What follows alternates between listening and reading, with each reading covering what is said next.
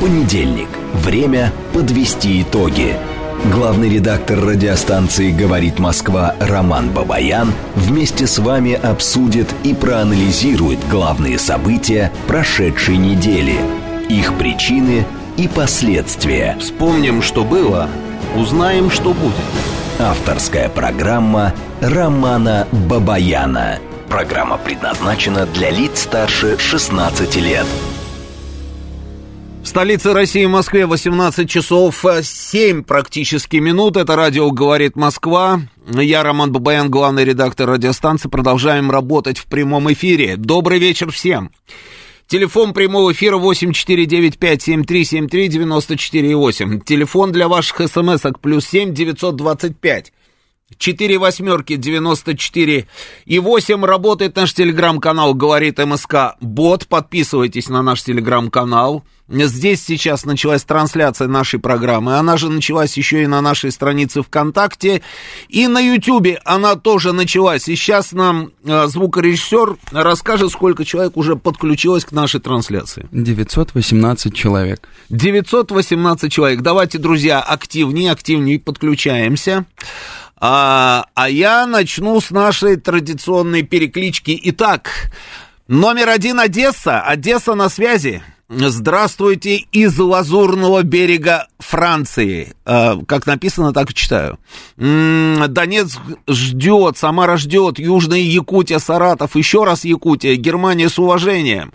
Иркутская область рада слышать и видеть. Иванова ждет, Буденов с нами, Германия. Бурятия, Байкал, Улан-Удэ, Бройберг с нами, Горки, Беларусь с нами, Кольцова. На первый, второй рассчиталась. Самара с нами, Астрахань с нами, Бельцы, Молдова, Калуга, Михайловка, Волгоградская область, Липецкая область, Белореченск. О, Белореченск. Я был в Белореченске много раз. Обнинск в ожидании, Ялта пришла и ждет. А вот это я, наверное, не прочту. Neuheim, Deutschland. Там вот что вот не слово, так вот Hände hoch получается, да. Ну, в общем, с нами, да, тоже с нами, Оренбург с нами, Казахстан с нами, Севастополь с нами, Муром с нами, Барнаул, Луганск нас приветствует, Омск ждет, Иркутск ждет, Калинковичи на нервах. Калинковичи на нервах, это да, хорошо. Тимошевск всегда с нами, Дождливый Ейск ждет очень, Михайло, Ставрополе, Бишкек, Киргизия. Э, Оренбург, э, Псков, э, Новороссийск, Альфа Центавра подключается, Караганда, Казахстан, Новокузнецкий, Шкарула, Воронеж, Амурская, Дальний Восток, Белгород, Мозырь, Ижевск, Минск, Санкт-Петербург, так, что еще? Бурятия убегает все у меня. Кубань, Челябинск, Усть-Каменогорск, Казахстан, Ковров, это Владимирская область, если я не ошибаюсь, Ессентуки, Уфа, Ахен, Германия, Пермь, Таллин, Урал, Днепропес... Днепропетровск, Вологда, Шимкент. Отличная, отличная у нас с вами на самом деле опять география, это здорово. А, ну, что мы сегодня с вами будем делать? А, ну, давайте, наверное, я а, начну с новостей, которые я подготовил, на мой взгляд, важных новостей. И потом на некоторых новостях, собственно, остановимся, обменяемся мнениями. Летят, летят города. Вильнюс вот подлетел, Ямал, Дивногорск, Сибирь, а, Борисов, Чайковский, Пермский край, Кёльн и так далее. Слушайте, ну, из э, самых свежих событий, ну, про Маринку мы сейчас все услышали. На самом деле сообщения пошли про Маринку а, с утра, но это, это уже третий был заход, и поэтому я обратил внимание на то, что если после первого а, заявления о том, что Маринка за нами об этом написали практически все телеграм-каналы. А, потом выяснилось, что она не совсем, а, не полностью была зачищена. Потом был второй заход, опять было сообщение про Маринку. Опять все написали, потом опять выяснилось, что не совсем еще оставались какие-то очаги сопротивления ВСУшные. И вот третий заход, и я обратил внимание на то, что никто э, не написал. То есть вначале дали информацию, но все ждали официального подтверждения, и вот оно случилось. Министр обороны э, заявил о том, что Маренко под нашим контролем. Да, это отличная история. Ждем Авдеевку, надеемся на то, что и с ней то же самое произойдет, и тогда перестанут стрелять по Донецку. Так, а, ну, из самых свежих сообщений, самые свежие, это, конечно, события в Сербии. А, уже несколько дней там идут все эти беспорядки, значит, и вот у меня подборочка, значит, э, ну, там выборы случились, да, об этих выборах объявил президент Сербии Александр Вучич, эти выборы были внеочередными, значит, прошли они 17 декабря в, в Скупщину, в национальную, правящая коалиция Вучич Сербия не должна останавливаться, набрала большинство голосов и получила в парламенте 128 мест из 250. А вот оппозиция, которая называется Сербия без насилия, они, значит, на втором месте получили в два раза меньше мандатов. С 18 декабря вот эта вот самая Сербия против насилия начала проводить митинги, не согласившись с итогами выборов. 24 числа демонстранты пытались ворваться в здание городской администрации с помощью флагштоков. Они сломали дверь, разбили окна. А полиция их туда не пускала. Оп, это я. Это у меня. Сейчас мы отключим. Написано подозрение на мошенничество. Думаю, что, наверное, какая-нибудь э, служба безопасности банка. Ну ладно, идем дальше. Нехорошие люди отвлекли нас. А, полиция, соответственно, прикрывала, значит, и двери, и окна, которые они разбили, не пускали. Потом были несколько заявлений Вучича, что все под контролем. Потом появилось заявление премьер-министра Сербии, когда она заявила о том, что в открытую сказал. Вначале был Вучич, который сказал просто спасибо иностранным спецслужбам, которые предупредили нас о том, что у нас готовится вот этот самый Майдан, а потом появилась, а, значит, информация, вернее, заявление сделала а, премьер-министр, которая сказала, что а, это Россия предупредила сербов о том, что готовится Майдан. Я наблюдаю за всеми этими событиями, ну, вы понимаете, да, у меня было ощущение, ну, полное ощущение дежавю. Вот это вот вся вся а, вот история, вот прошли выборы, оппозиция не признает, оппозиция обращается с призывом выйти на улицу, студенты выходят на улицу, какие-то люди выходят на улицу, все идут к зданию Центра избиркома, это все на самом деле на одном пятачке. Вот ты идешь, если э, из центра идешь... Э, по центральному проспекту. С правой стороны у тебя будет здание Центра избиркома, ровно через дорогу ты так раз и оказываешься возле мэрии Белграда. Там же недалеко резиденция Вучича, там же через сквер, если пройти, собственно, и Скупщина, э, Югославия, хотел сказать, Скупщина, ну, парламент, сербский парламент, да. А, все это на одном пятачке. Вот наблюдая за всем за этим, а, я думал, я думал, вернее как, я на самом деле понимал, что если сейчас власть начнет вот эту вот, знаете, э, унылую песню о том, что, ну да, мы пойдем на переговоры э, с оппозицией, ну, конечно, мы сейчас пересмотрим результаты, вот вы говорите про нарушения, мы сейчас там быстренько отменим эти выборы, назначим там еще какой-нибудь тур там очередной, да, а, сто процентов Сто процентов. Власть, бы, власть а, просто смели бы. Это уже было. Это уже было. Точно так же были выборы, точно так же они против Милошевича вышли на улицы, точно так же они штурмом, значит, брали центр избирком, точно так же они, собственно, брали мэрию Белграда, потом пришли к Скупщине, ворвались в здание парламента. Вытащили оттуда абсолютно все. Я это снимал, я просто это видел своими глазами. Они вытаскивали из здания парламента абсолютно все. Даже кресло из зала заседания они тащили. Я помню, мужика одного снял, он тащил аж два кресла на себе. Они тяжеленные, здоровые кресла. Идет, пыхтит такой, вот этот самый. То есть под шумок разграбили все, что можно. А, отстранили действующую власть. При этом власть власть в лице того же самого Миошевича. Она же с ними шла на переговоры. Он же шел с ними на переговоры. Там вообще была очень долгая история. Там бесконечные концерты возле памятника князю Михаилу, бесконечные выступления триумвирата, как их называли. Там было три человека, три лидера оппозиции. Одного звали э, Вук Драшкович, он возглавлял и возглавляет, я его видел тут относительно недавно в Белграде, даже разговаривал с ним, возглавляет, э, это у них называется сербский покрет обновы, а, сербское движение обновления, это партия такая. А, второй лидер был Зоран Джинджич, и третьим лидером была Весна Пешич. И они а, предъявили претензии, там, раскачивали, раскачивали всю эту ситуацию. Он пошел, значит, это еще в 90-е, еще до бомбардировок.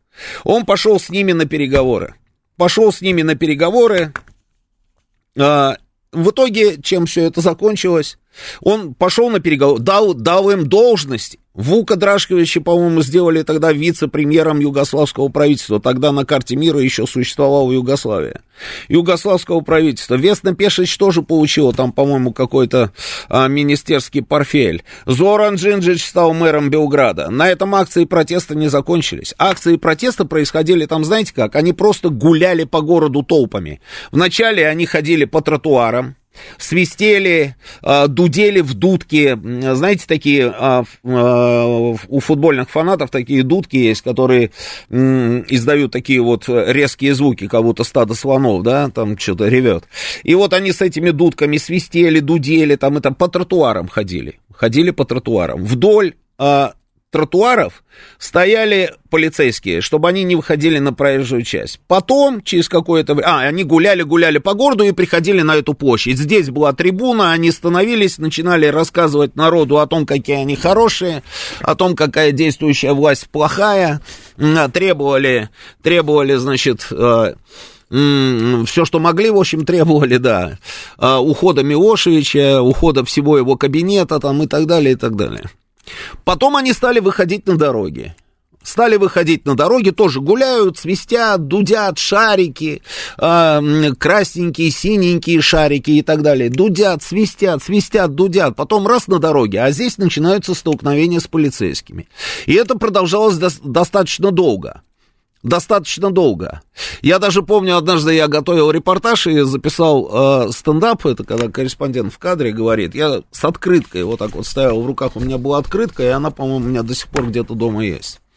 И я э, говорю, ну вот, пожалуйста, я говорю, рождественские открытки, там во всем мире на них там рождественские сюжеты, там все, а вот э, в Белграде они выглядят следующим образом. Колонны демонстрантов и кордоны полиции, да, столкновения, да, а сверху надпись с приветом из Белграда, понимаете? Даже после того, как он пошел навстречу оппозиции и дал им возможность получить определенные там должности, вы думаете, прекратились акции протеста? Нет, они просто поняли, что власть э, дала слабину. Акции протеста пошли все, все больше, все чаще, все креативней. А, на философском факультете, прям там же, где стоит памятник Михаилу, это самый центр города, да. И здесь же два корпуса, значит, Белградского университета, а, институт Сервантеса, и вот эти вот два корпуса, там философский факультет, там целый штаб, штаб работал. Вот этой вот а, студенческой организации, которую финансировали, это мы сейчас знаем, кто их финансировал, финансировали ребята из Соединенных Штатов по линии посольства. Называлась организация «Отпор». И тогда я первый раз увидел символ этой самой организации, это такой, знаете, кулак.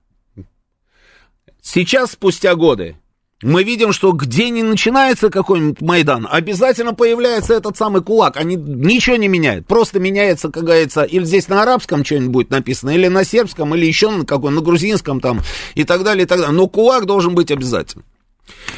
Они давили, давили, давили, давили на Милошевича, давили, а, похороны Милошевича устраивали, делали из папье-марше там его, значит, изображение, там вешали, потом на лодочку на какой-нибудь посаве, это приток Дуная, значит, спускали по течению, свистели, а, значит, э, и так далее, и так далее. И все орали, марш, слобо, марш, марш, слобо, марш, уходи, уходи, слобо, уходи, уходи. В итоге вот эти вот очередные выборы, в итоге этих выборов опять эти акции протеста, а, в итоге Милошевича отодвинули, и новые власти Югославии через некоторое время, был такой премьер-министр, тот самый Зоран Джинджич, который до этого был мэром Белграда, принял решение о том, что Милошевича нужно сдать в Гагу. Я вот сейчас, наблюдая за всеми этими процессами, да, и, кстати, Зорана Джинджича, я с ним встречался за несколько дней до того, как его не стало, его же застрелили в Белграде а, сербские мстители за то, что а, он Слободана Милошевича выдал Гагскому трибуналу. Его просто застрелили. За несколько дней до этого я записывал с ним интервью. Я задавал ему вопрос. Я говорю, слушайте, а, зачем вы это сделали? Вы, вы считаете, что, вы считаете, что это, это спасет э, сербский народ? Вы думаете, на этом остановится? Вы думаете, вас кто-то любит? Он говорит, нет, наш наш, э, наш дом Европа, наш дом Европа, мы идем в Европу. И вот это вот, знаете, вот это вот бодяга, тогда в первый раз я услышал, это сейчас из каждого утюга они нам рассказывают про какие-то свои ценности, особенные какие-то ценности, отличные от ценностей всего человечества. Вот у них свои ценности, э, и вот он мне то же самое про эти ценности. Я еще тогда понять не мог, про какие такие ценности он говорит, да. И он говорил, говорил, говорил, говорил, говорил, говорил, а потом, в общем, его самого застрелили. Сейчас, наблюдая одно, а потом бомбардировки, мы это вот все с вами помним, да, вот, и в итоге где сейчас Югославия? Югославии на карте мира нет. Она просто исчезла. И я когда увидел опять толпы перед зданием Центра разбиркома, у меня только один вопрос был в голове. Вот эти люди, они вообще, они вообще помнят, что с ними сделали? Они не могут не помнить. Они же это знают. Вот эти натовские бомбардировки, там же до сих пор стоят несколько домов, как напоминание, на самом деле, о тех э, событиях 99 -го года.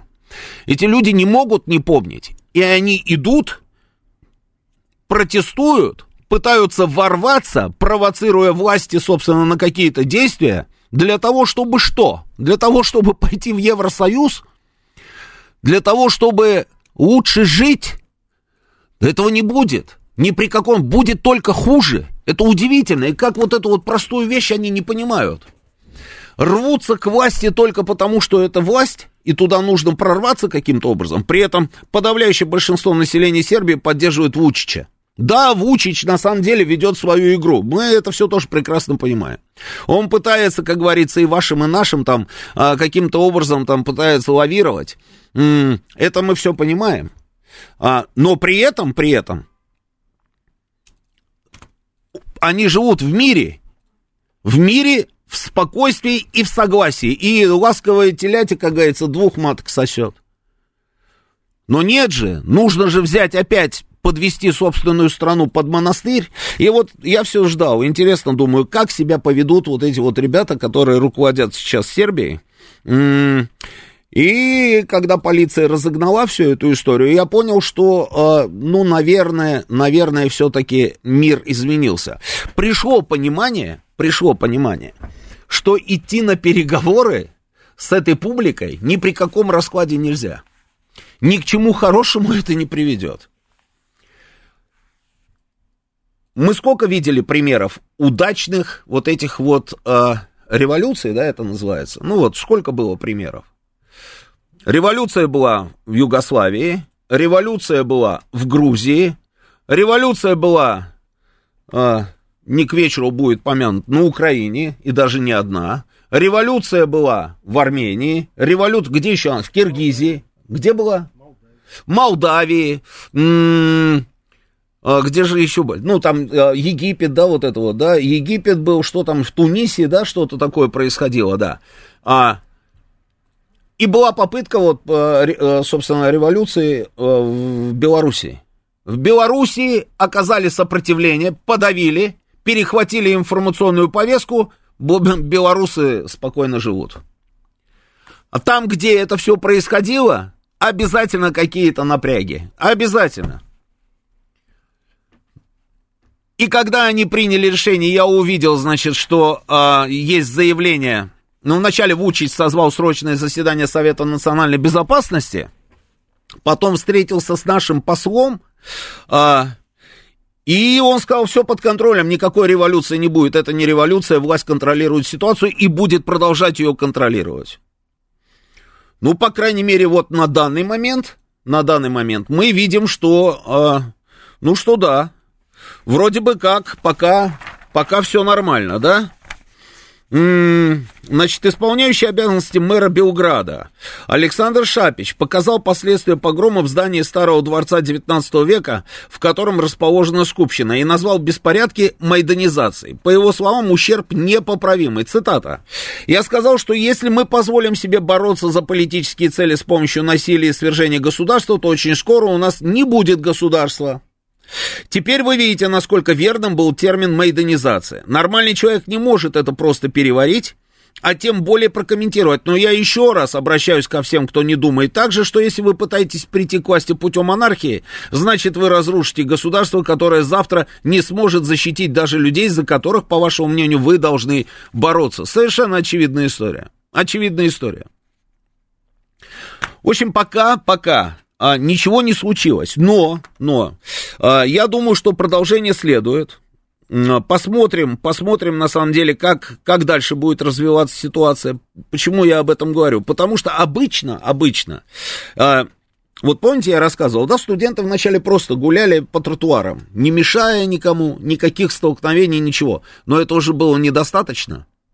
Нужно было сделать так, чтобы начались столкновения. Для чего? Для того, чтобы появились первые пострадавшие. Если кто-то погибнет, это вообще замечательно. Рассуждают те, которые стоят за... Ну, вот эти вот люди, которые всем руководят.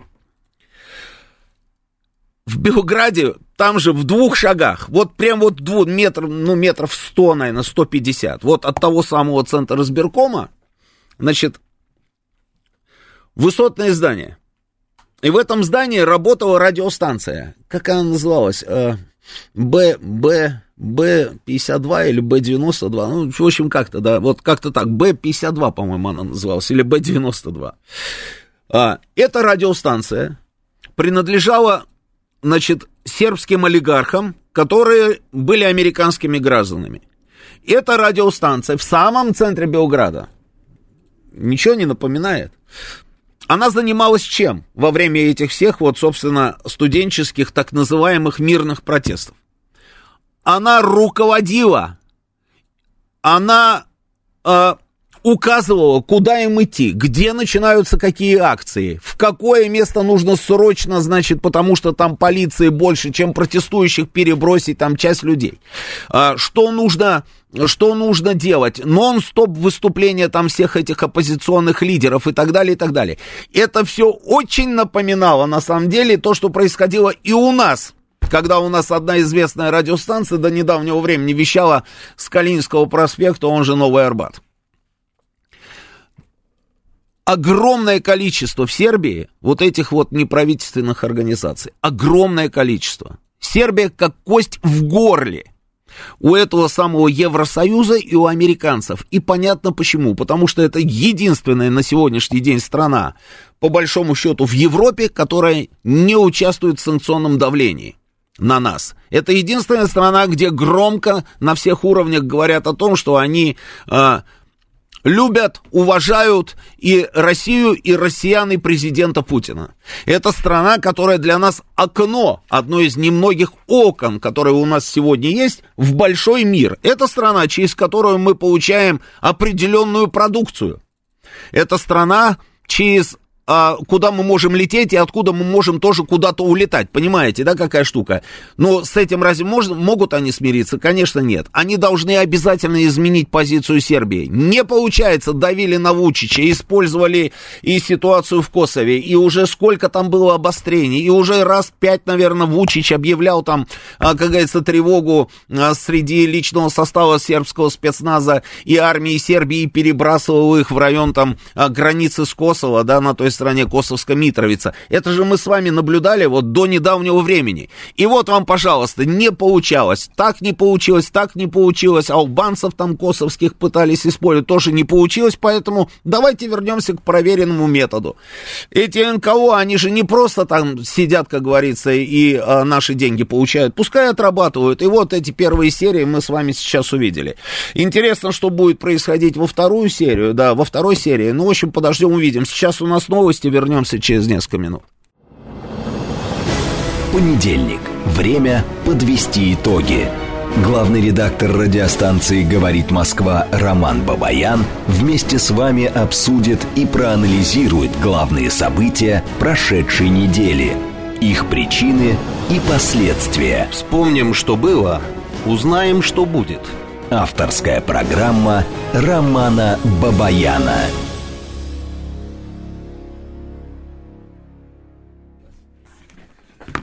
18.37 в Москве, это радио «Говорит Москва», я Роман Бабаян, еще раз добрый вечер всем. Телефон прямого эфира 8495-7373-94-8. Телефон для ваших смс-ок, плюс 7 925 4 восьмерки 94 Работает наш а, телеграм-канал «Говорит и Москобот». Здесь продолжается трансляция нашей программы. ВКонтакте на нашей странице. Она тоже продолжается и на Ютьюбе. Вас уже сколько?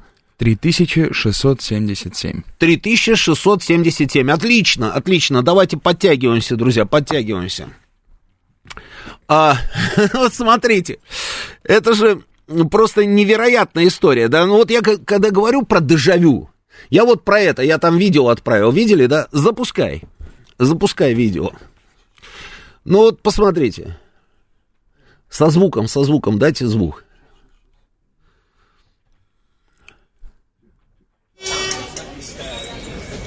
Да.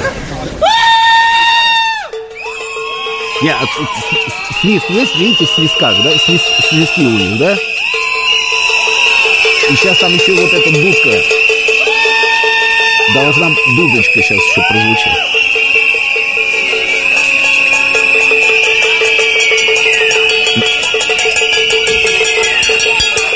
Да. Такое ощущение, как будто вот все эти свистки и дудки, а, где-то где со склада вытащили и снова раздали. Вот один в один. Вот сейчас, если я запущу видео, там, датированное там вот 90 каким-то годом, я уж не помню даже каким, найдите, называется, разницу. Никакой разницы. И обратите внимание, кто там стоит. Стоят так называемые студенты. Ну, может быть, действительно студенты, не знаю. То есть, в основном молодняк, видите, да? Стоит в основном, э, стоят в основном молодые ребята, э, девчата. Значит, и они говорят, вернее, даже угрожают, на самом деле. Они угрожают заблокировать Белград. Как они его будут блокировать? Вот ровно так. Но тогда, тогда, вот когда я рассказываю, вот в те годы, да, про те события, то, что я рассказывал, тогда их было очень много. Тогда их было очень много. А, все, кому а, было не лень, все выступали против Милошевича. Все думали, что все беды Югославии связаны а, только вот, э, ну, все из-за этого человека, что вот его уберем, и все будет нормально, и опять Югославия станет крутой страной, у которой есть и море, и не море, в общем, все у нее есть, все будет хорошо, да, будут э, очень богато жить, э, ездить там по разным странам мира без виз там и так далее, и так далее. Они думали так, по крайней мере, их кормили этими сказками. В итоге довели свою страну до того, что на сегодняшний день Сербия, от нее не зависит решение ни одного вопроса в этом мире. Ни одного.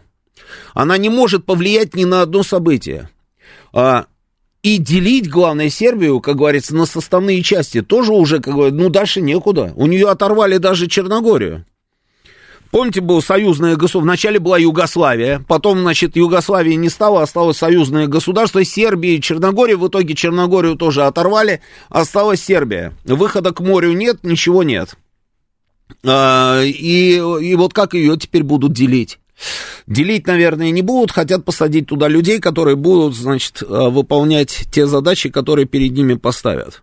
Я ждал, когда появятся а, заявления различных различных посольств, а, заявления различных а, там товарищей, а, организаций международных.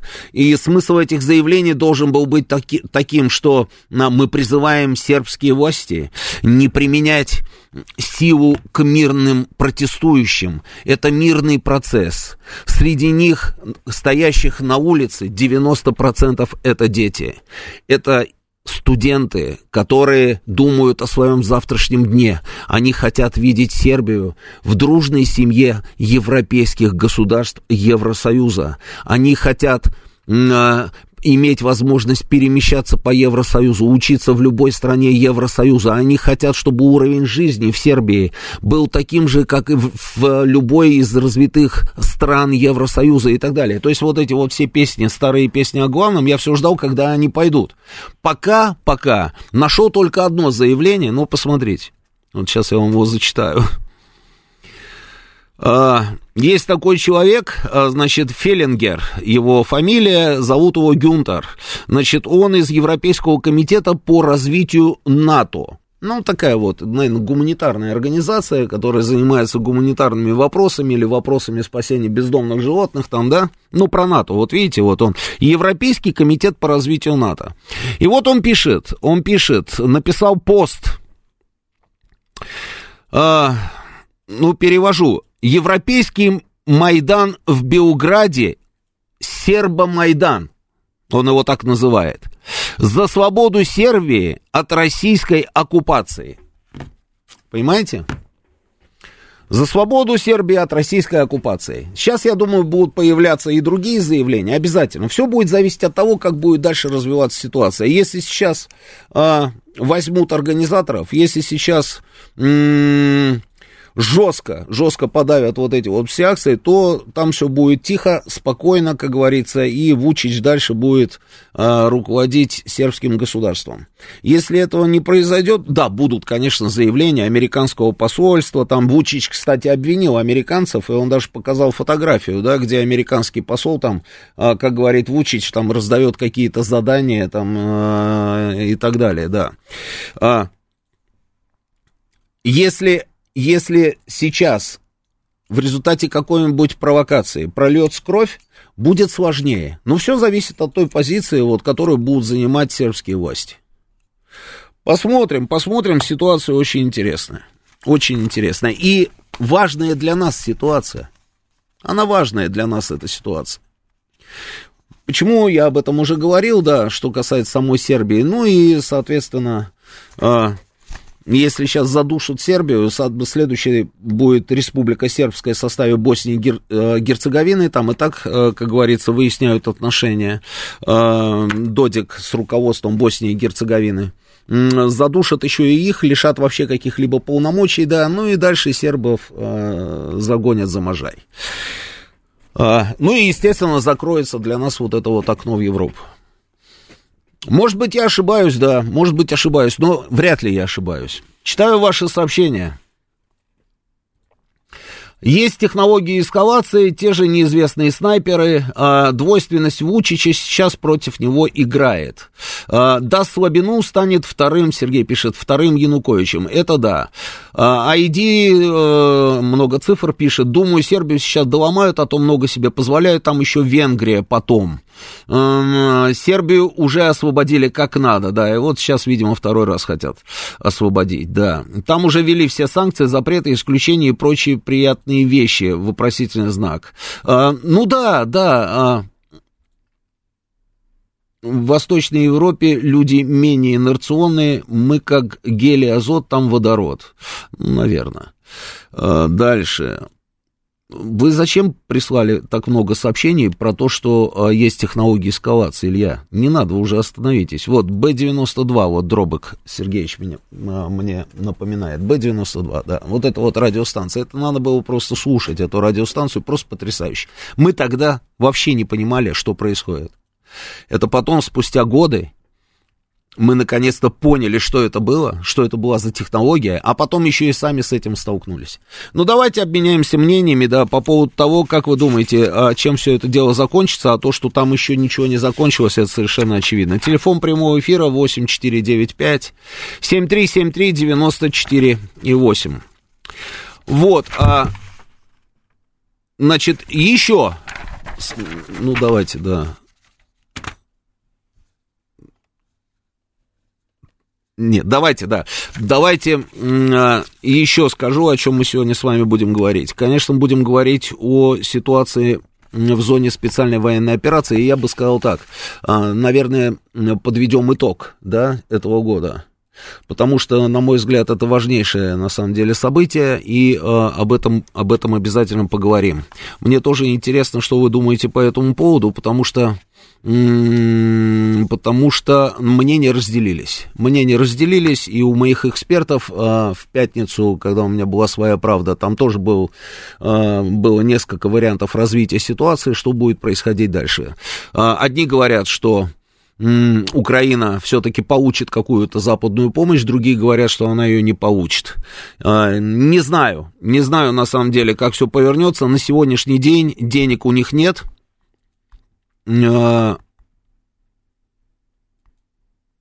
Инициатива. Вот это важная история. Инициатива у них, они ее упустили, инициатива у нас, и нам нужно просто ловить этот момент и, собственно, идти дальше. Маринка это здорово, мы ее взяли, надо идти дальше, потому что э, действительно, что там будет после Нового года, одному Богу известно. Я допускаю, что они сейчас где-то там, как говорится, наскребут каких-то денег, там кто-то там еще там даст, там Япония, не Япония, там кто-то еще там что-то передаст им, там технику, системы вооружения, снаряды, да, а к тому моменту смотришь там и договорятся американцы между собой, да, и в конце концов, на самом деле, мы э, обнаружим, что в 24 году э, они опять вооружены до зубов, да, и нам нужно будет с этим что-то делать. Ну, давайте поговорим, обменяемся мнениями. Слушаю вас, говорите в эфире. Алло. Да-да-да, говорите, слушаю вас. Да, здравствуйте, Роман. Ну, по поводу Сербии, у меня первое, я думаю все-таки, что Вучич удержит э, ситуацию в руках, и там все будет, сойдет на нет, и все нормально, все закончится. Думаете, да? Не дрогнет? Думаю, что не дрогнет. По поводу, значит, итогов года и что на следующий год, вот я смотрел в пятницу вашу передачу, угу. я думаю, что где-то все-таки в январе-феврале деньги дадут. Дадут все-таки, Так да? или иначе, угу. да, думаю, что дадут. Волоком, но все-таки но мне волнует то, что я понимаю, что у Украины уже не получится наступать, это я тоже понимаю. Но зарыться в землю и сделать то же самое, что сделали мы там, ну, такой вариант, э, э, эти, как, как это называется, Суровикина, линии Суровикина и в их варианте тоже могут быть. И я понимаю, что как бы то ни было, хотя бы минимальные, это я лично как думаю, возвратить то, что мы приняли какие-то части состав Российской Федерации, мы должны, потому что уже ну, так по закону. Но опять же, они будут получаться, мы же активным, сейчас мы в активной обороне, мы же Херсон не возьмем. Вот это у меня вопрос.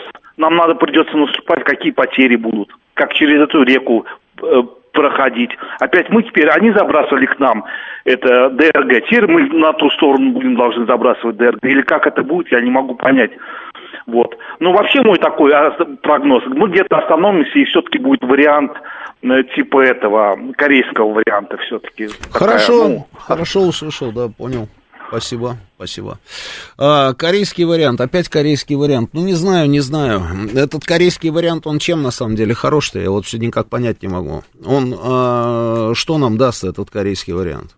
То, что через какое-то время, собственно, нас опять атакуют, или э, мы постоянно будем вынуждены держать на этой линии разграничения, назовем ее так, там какие-то гигантские, собственно, вооруженные э, группировки, да, ну, ну что это дает нам? Слушаю вас, говорите в эфире. Алло. Алло. Говор... Да что ж такое? Сорвался звонок. Слушаю вас, говорите в эфире.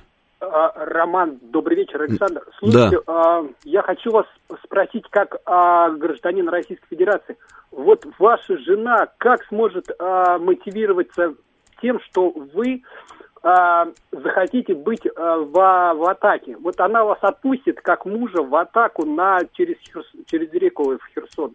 Понимаете, вот мы россияне мужчины хотим нападать а наши жены и наши сестры, и наши дочери, они хотят, чтобы мы в атаке, допустим, умерли. Вот сейчас... Чтобы умерли проблема... в атаке? Ну, потому что... Не повезло придет... вам с женой, если она хочет, чтобы в атаке умерли. Нет, подождите. А вы хотите, подождите, да? Я... Вы хотите? Что-то у меня сомнения большие. Роман, остановитесь, подождите. Нет, ну зачем я буду останавливаться? Это вы остановитесь. Потому что я... вы да. дайте слово. Да вы уже сказали, я понял, да. То есть вы хотите, вы я... но не Нет, можете. Я... Жена не пускает, правильно? Нет, она не отпускает. Вы понимаете, на, на mm. Путин скажет женам нашим, чтобы они их нас отпустили. Понимаете, какая мотивировка Путина, чтобы а жены согласились нас отпустить? Вы понимаете? Вот не, я не понимаю, про что а вы, вы говорите. попробуйте, попробуйте, Роман. Да это вот вы попробуйте, со своей женой договоритесь уже в конце концов, да. А, жена, мотивировка, ерунда какая-то. Слушаю вас, говорите в эфире. Алло, здравствуйте. Что Путин Роман? скажет нашим женам? Это вы со своей женой разговариваете? Зачем Путин должен с вашей женой-то разговаривать? Я вот все не пойму. Да, слушаю вас, говорите. Так, простите, это вы мне так Нет. сказали? Нет. Роман, здравствуйте. Да, здравствуйте. Добрый вечер. Добрый. Ну, я, меня зовут Дмитрий, я из Москвы. Ну, к сожалению, я, конечно, не специалист по Балканам, угу. но, все, но все, что происходит сейчас в Сербии, во-первых, очень напоминает накатанный сценарий, а, и который уже обкатали в других странах. А то, с, них и начали. С них и начали, да. Начали, начали, начали. Во всяком случае, ну, лиха да. беда начала, извиняюсь. Дело в том, что я что хотел сказать, что, конечно, все, что происходит в Сербии, нас, россиян, не может не волновать по целому ряду причин. Это понятно. Но я, к сожалению, на ситуацию, к сожалению, у меня, так я думаю, я смотрю пессимистично. То есть, Вучич, думаете, сковырнут Вучича? Вучича свалят. Свалят. У него, он не настолько мощный, как Лукашенко. Угу. Не настолько. Я боюсь очень этого. Дай бог, конечно, ему выдержки и силы, но я боюсь, что его могут свалить. Потому что сейчас на него явно навалились США и Европа полным ходом. Ну да. Ну да, и если Сербии, Сербия, как говорится, от нас отвернется, а конечная эта цель ясна какая. Ну, я боюсь, что следующей, следующей целью, очень боюсь, что может быть Венгрия. Орбан тоже там по Евросоюзу поперек горла как кость. Вот, вот что может случиться. Не дай бог, конечно, что если я окажусь пророком. Да, спасибо. А, что касается Вучича, я не знаю, мне сложно говорить. Они действительно в такой ситуации, что даже если захочет на самом деле а, как-то как отбиться, это сделать очень тяжело. Ну, действительно, у него страна, это, это если мы про общественное мнение, у него страна, она тоже, знаете как, они и, и в Европе, да, ну, они и, и так в Европе, но они имеются в виду там и за Евросоюз, и при этом они еще и к России хорошо относятся. А, и вот Плюс еще вот эта вот история, там, связанная с Косово и Метохией. Они же все время, все время вот это вот, э, этой штукой, как говорится, этой дубинкой, их так раз, раз, раз, раз по хребту все время э, бьют. Потому что м, сербы никогда не пойдут на то, что, добровольно, не пойдут на то, чтобы признать, допустим, эту территорию э, каким-то независимым албанским государством. Э, и тот политик, который пойдет на это, он тут же, как говорится, потеряет любую перспективу в той же самой политике. А с другой стороны, с другой стороны, решить как-то по-другому этот вопрос они тоже не могут. Тоже не могут. А Россия, допустим, да, вот, э, ну, они могут рассчитывать на какую-то помощь. Но какая помощь? Вот в случае, если вдруг, ну, как мы можем им помочь? Мы что, воевать пойдем туда? Ну, не пойдем мы туда воевать. Это проблема, мы туда даже и не доберемся. А, и они это тоже понимают, и Вучич это прекрасно понимает. Но при этом и энергоресурсы, и инвестиции, и экономические там вот эти вот все связи, а на сегодняшний день это супер актуально и очень выгодно. И, а, и исторические вот эти связи. Вот и, и, и что ему делать? Есть, есть слабость в его позиции. Другое дело, что, другое дело, что если он, ну, смотрите, он же взял, разогнал их сейчас. А если он дальше будет их разгонять, если будут пострадавшие, то потом, как говорится, он будет думать уже о том, чтобы, что его могут уже, там, я не знаю, и посадить даже. Это уже будет речь идти о его личной безопасности. Поэтому, если он сейчас возьмет курс на жесткое подавление, значит, он должен будет стоять до конца. А, армия за него, полиция за него.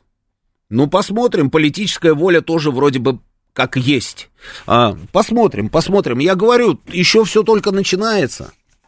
Еще все только начинается, и еще основные, как говорится, там а, финансовые потоки а, не начали работать. Они же будут выводить людей, эти люди будут стоять на улице, и все эти акции, это очень дорого, за это кто-то должен платить, и эти деньги сейчас начинают работать.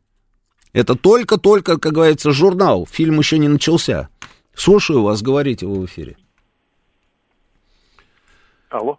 Говорите, говорите, вы в эфире, слушаю Здравствуйте, вас. меня Здравствуйте. Дмитрий зовут из да. Москвы.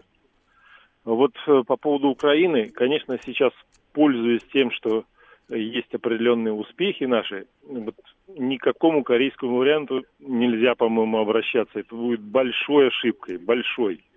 Через некоторое время это все опять у нас повторится. Только давить их и давить.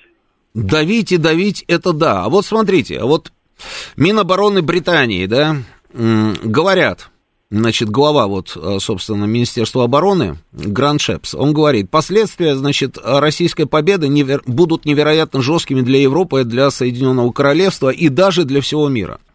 А, по его словам, расходы на оборону на Западе недостаточны, чтобы отразить угрозу возрождающейся России. А, значит, Шепс также осудил западные страны, в том числе и состава Большой Семерки, которые тратят всего 1-2% своего ВВП на оборону, и заверил, что Соединенное Королевство выделит на эти цели 2,5% от своего ВВП, как только сможет. Вот эти все заявления, о том, что будут выделяться деньги, о том, что российская угроза, возрожда... возрождающаяся Россия, что следующими будут какие-нибудь страны НАТО после Украины. Помните заявление э, Байдена да, там и так далее, и так далее, да. Как вы думаете, они готовятся ли они действительно к чему-нибудь нехорошему? Нет, они, естественно, готовятся. И мы должны к этому готовиться полномасштабно. Полномасштабно представлять, весь народ должен представлять, о чем идет речь. Ну, видите, вот у нас вот слушатель э, э, звонил тут вот несколько минут назад. Вот он говорит, э, жена его не отпустит в случае чего. Да это понятное дело. Ему лучше спрятаться тогда под юбку, и все будет у него хорошо. Ну да, спасибо, спасибо.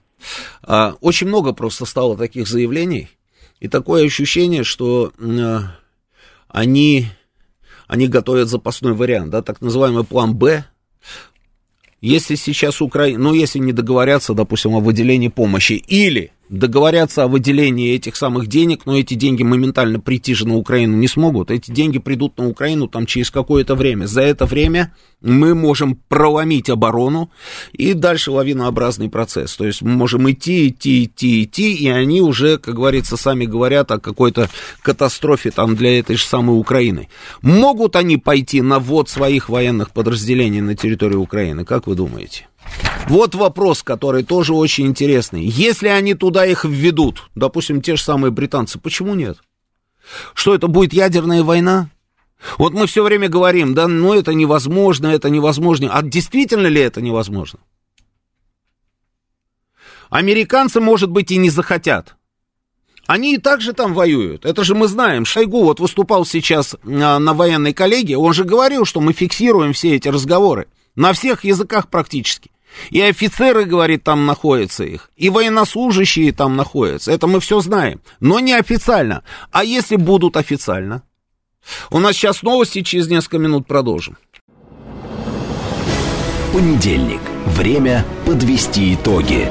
Главный редактор радиостанции «Говорит Москва» Роман Бабаян вместе с вами обсудит и проанализирует главные события прошедшей недели, их причины – и последствия. Вспомним, что было, узнаем, что будет.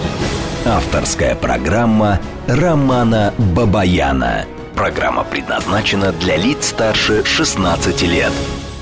19.07 в Москве, это радио «Говорит Москва», я Роман Бабаян. А, добрый вечер еще раз всем. Телефон прямого эфира 8495-7373-94-8. Телефон для ваших смс-ок плюс 7 925 4 восьмерки 90 94,8. Работает наш телеграм-канал «Говорит МСК Босс». Здесь продолжается трансляция нашей программы. На нашей странице ВКонтакте она тоже продолжается, и на Ютьюбе она тоже пока еще идет. Сколько человек уже подключилось? 4537. 4537. Давайте, друзья, давайте, давайте, ну, уже надо к 6 подходить, а мы все время там 4505, да, там с небольшим и так далее. Читаю ваше сообщение. Надо действовать на упреждение, а, советует всем Андрес Кук, а, и развалить Евросоюз. Угу. А вот интересно, в Сербии много наших граждан, что с ними будет, как обычно, а как обычно это как? Как обычно, я не знаю. А, там разные наши граждане, там есть и наши граждане, которые совсем не наши граждане. И кто такие эти наши, тоже непонятно, да, и что они там делают, ну, скорее всего, наверное, стоят тоже перед зданием Центра сберкома, да. Такие, знаете, козлы-провокаторы, скорее всего, да. А вот как обычно, как обычно, это вот э, я так и не понял. А, Павел нам пишет, просто Вучич нелегитимен. Это почему это? Вучич нелегитимен, Павел. Это потому что вам так хочется, что ли? Дальше. Мадуру устоял, Вучич тоже устоит. Ну, может быть, да, посмотрим. Вучич сделал заявление, что он не боится ответственности и не, хочет, и не собирается от этой самой ответственности уходить. То есть он снова демонстрирует такую вот достаточно э, решительность. Посмотрим. Задавит Вучича, пишет Бонза, очень много рычагов Орбана задавят. Э, это 140%. Слушайте, почему мы так вот э, верим вот во всемогущество просто этих людей? Мне кажется, что нет. Предупрежден, значит вооружен. Мы же уже знаем, и, соответственно, и в Сербии это знают, и, и в Венгрии это знают, с чем они имеют дело, какие механизмы, какие технологии, какие алгоритмы. Если бы не знали, как тогда, вот, да, в 90-е годы, когда это все было вот так вот, знаете, в первый раз, и казалось, что это, да, это действительно просто справедливый студенческий протест. А потом, спустя годы, эти самые студенты, активисты вот этой самой организации, кто уехал, кто не уехал и так далее. Я разговаривал с некоторыми из них, которые участвовали в тех событиях, но тогда им было, тогда им было тоже где-то, ну, 21-22 года, да, Сейчас прошло там, посмотрите, там сколько лет, они уже взрослые люди. И спрашиваешь, ну вот скажите, вы довольны тем, что вы сделали тогда? Один из них мне сказал, а нема ништа, нема ништа, это понятно, да, ничего нет. Нема рады, нема пары, нема ништа. То есть нет работы, нет денег, ничего нет. Вот и все. Когда ты взрослый человек, и тебе нужно думать о том, как жить, это одна история. А когда ты молодой, и тебе дали эту дудку там со свиском посвистеть, да, и может быть там что-нибудь еще такое, там, как говорится, на мороженое подбросили, это совершенно другая история. Но а, сегодня вот я наблюдаю опять ровно тех же самых молодых, и посмотрим, посмотрим. За этими молодыми стоят не молодые. Посмотрим, к чему все это приведет. А, я не вижу телефон на этой истории. Выведи мне, пожалуйста, да. Слушаю вас, говорите вы в эфире. Добрый вечер, Роман. А, меня Алексей зовут. Да. А, ну, на самом деле, смотрите, то есть, э, как вопросы задаете, типа, почему мы так верим, мне кажется, отчасти это какая-то историческая память, что они СССР развалили, ну, значит, они смогут и какие-то маленькие страны развалить. Это так вот к вопросу о том, почему мы так думаем. Mm. А, ну, мне так кажется. Mm-hmm. За всех не могу говорить.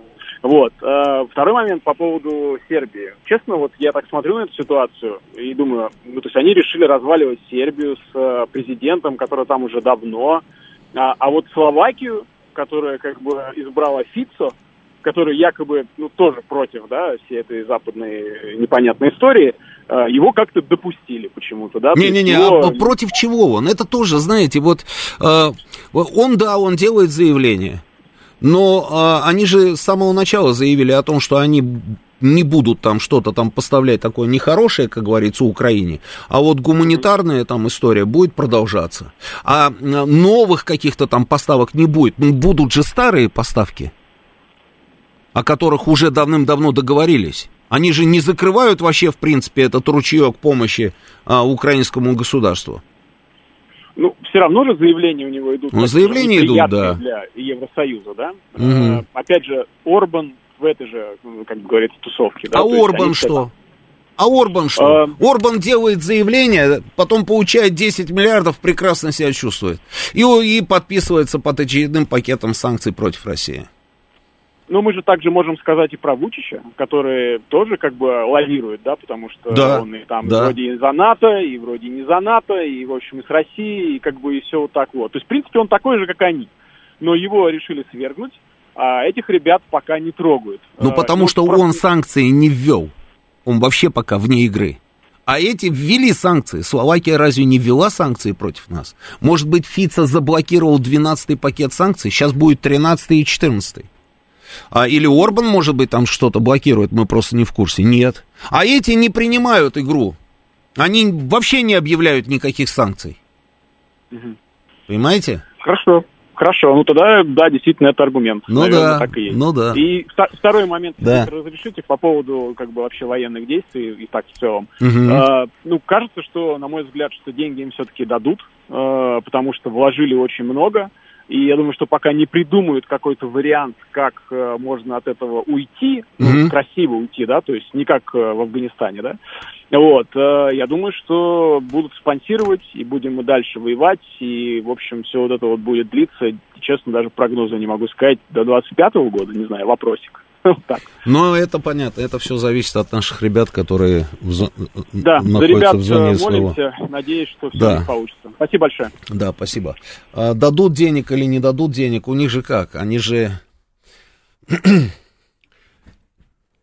сами, может быть, и не дадут, потому что там, ну, по каким-то причинам, да, эти американцы там, допустим, не смогут договориться друг с другом, поэтому не дадут вначале. Европейцы, они так затихарились, наблюдают за тем, как поведут себя американцы, и, соответственно, если американцы не дадут, европейцы тоже попробуют соскочить. А, но они же, смотрите, вы думаете, просто так так активно а, заговорили про наши активы? Они же конкретно подталкивают этих самых европейцев, вот эти вот пресловутые 300 миллиардов. Вы помните все эти бесконечные разговоры о том, что 300 миллиардов российских активов находятся здесь, в Европе. Но мы их не можем найти. И я тогда, помните, с вами обсуждал и говорил, ну просто а, чудо чудное. 300 миллиардов не могут найти. А, потом выяснилось, что все-таки что-то там нашли. А, теперь они говорят о том, что м-м, нужно каким-то образом, значит, эти деньги забрать. А, американцы говорят, мы придумаем сейчас способ, внимание, вы только вот слушайте, мы придумаем сейчас способ более-менее законный. Подведем, в общем, вот это вот банальное воровство 300 миллиардов под какие-то законы существующие. А если каких-то нет существующих законов, ну, мы быстренько подкорректируем законодательство и вот, вот все это дело упакуем. Вам это все дадим, а вы это сделаете. И немцы, как грустные ослики, говорят, да, мы 720 миллионов заберем. И просто так, как вы, как вы думаете, вот эти вот все разговоры идут? Мне кажется, что не просто так. Это конкретная история, это для них на сегодняшний день выход – это выход. Республиканцы будут только за. Если им Байден выйдет к ним и скажет, слушайте, а вот мы русские деньги сейчас там этот самый украдем, да, ну вот европейцы заберут, вернее, не украдут, как они там называют это, передадим Украине. Конечно, Украине никто ничего не передаст в таких масштабах, но что-то дадут. Республиканцы будут только за. Демократы вообще будут ликовать. Европейцы скажут совершенно замечательно. А, и вперед вперед из песней. Что будет потом, об этом никто не думает. Потом они попадут обязательно под суды, под судебные иски. Они потеряют вот это самое доверие там э, в лице друг, перед другими странами, которые тоже вкладывают какие-то деньги там в их экономику. Это все да, но об этом они не думают. Это сейчас у них выход, пока они не могут договориться для того, чтобы открыть снова финансирование, можно воспользоваться русскими деньгами. Тоже же как вариант. Слушаю вас, говорите. Алло. Говорите, говорите, слушаю вас. Алло, добрый вечер, Роман. Меня Артем зовут, Подмосковье. Да. Смотрите, а вот почему по сюжету Киева, по сюжету Бишкека, по так, сюжету так, так. недавно да. произошедшему в Казахстане вовремя остановленной да. революции, да. Э, Сербия не может э, примерно сопоставить, откуда растут ноги. Да может, как, как не может, они это прекрасно знают. Ну, они это знают. Роман, ну, угу. ну вы, вы, например, да.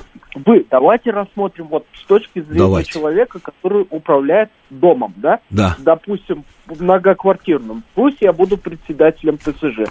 Я знаю, что в каких-то квартирах постоянно творится какая-то жуть. Угу. Ну, реально.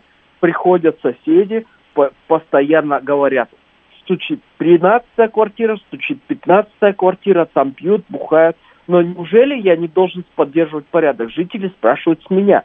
Угу. Я председатель ТСЖ. Вы понимаете, о чем я? Ну, я ну вы должны, того, да. Я, и дальше? Да, да. Я нахожусь для того, чтобы этой ситуацией управлять здесь. Ибо, ибо от моего решения зависит в том числе и моя судьба. Но неужели непонятно тому же самому Вучичу? Понятно. Именно по, под... по... Да понятно. Именно ну, поэтому Роман, он ну... сейчас достаточно жестко действует.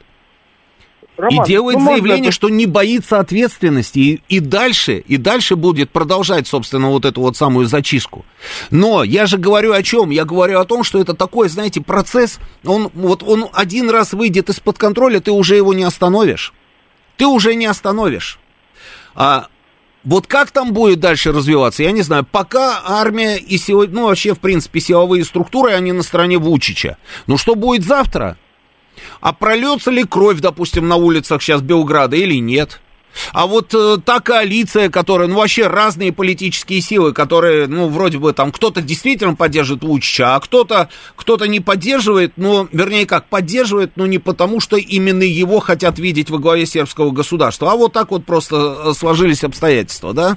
А, Роман, как вот они себя поведут давайте. потом, эти люди? Большой вопрос. Я вот, да. вот, вот смотрите, как вы на это посмотрите, просто моими глазами, да? Вот, обычного человека, который за этой ситуацией наблюдает.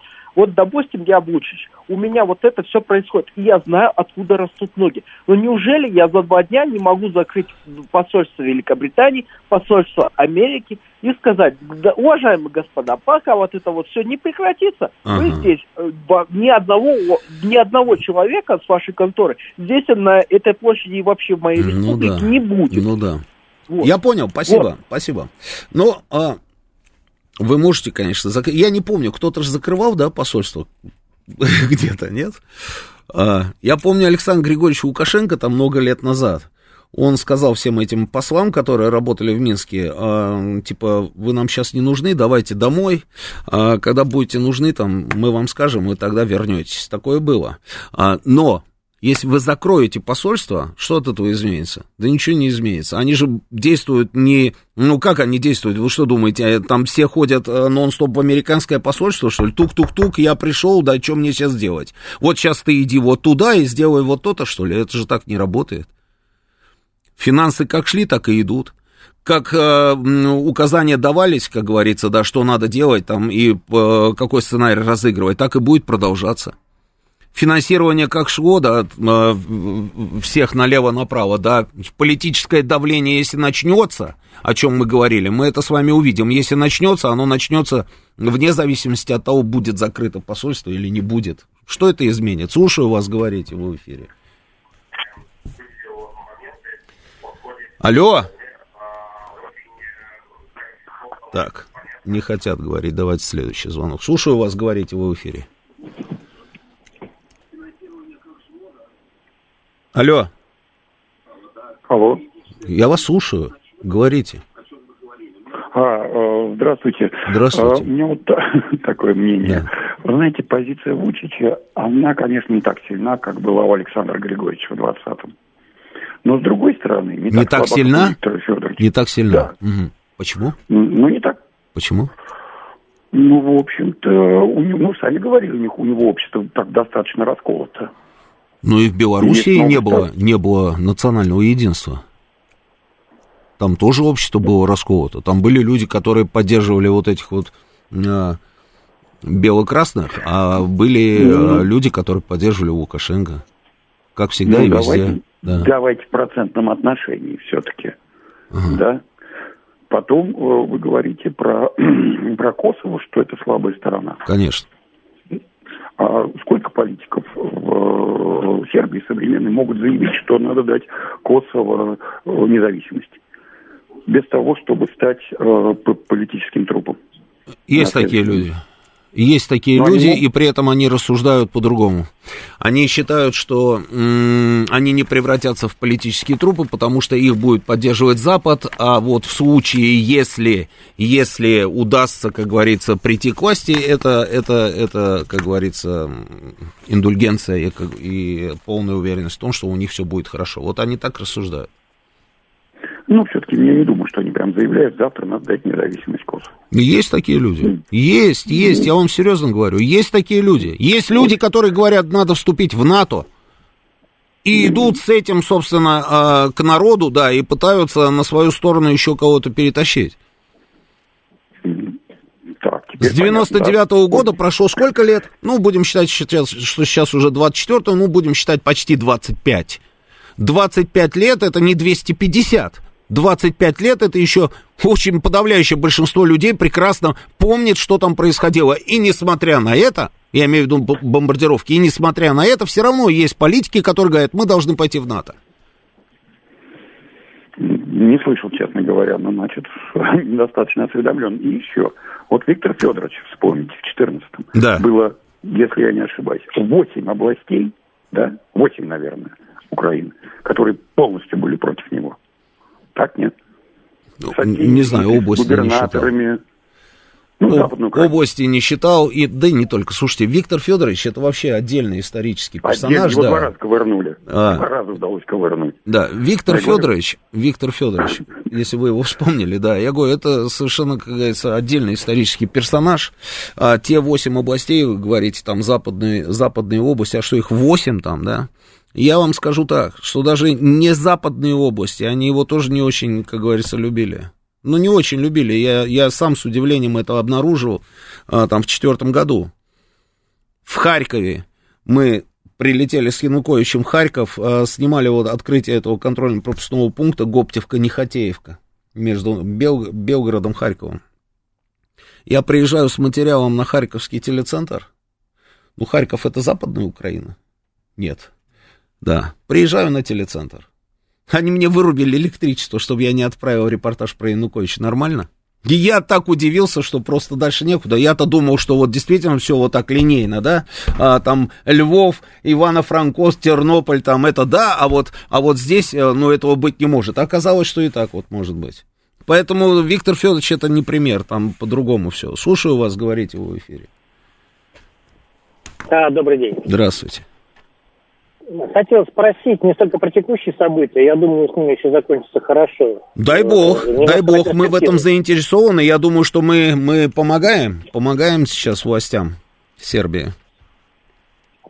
А, и все-таки вопрос немножко на перспективу. В одном популярном телеграм-канале была такая мысль, что сейчас э, правительству Сербии надо бы занять выжидательную позицию и ждать, когда мимо проплывет труп врага твоего, да, то есть когда запас снарядов там, и прочей военной мощи Европы иссякнут настолько, что можно будет пойти спокойно забрать Косово.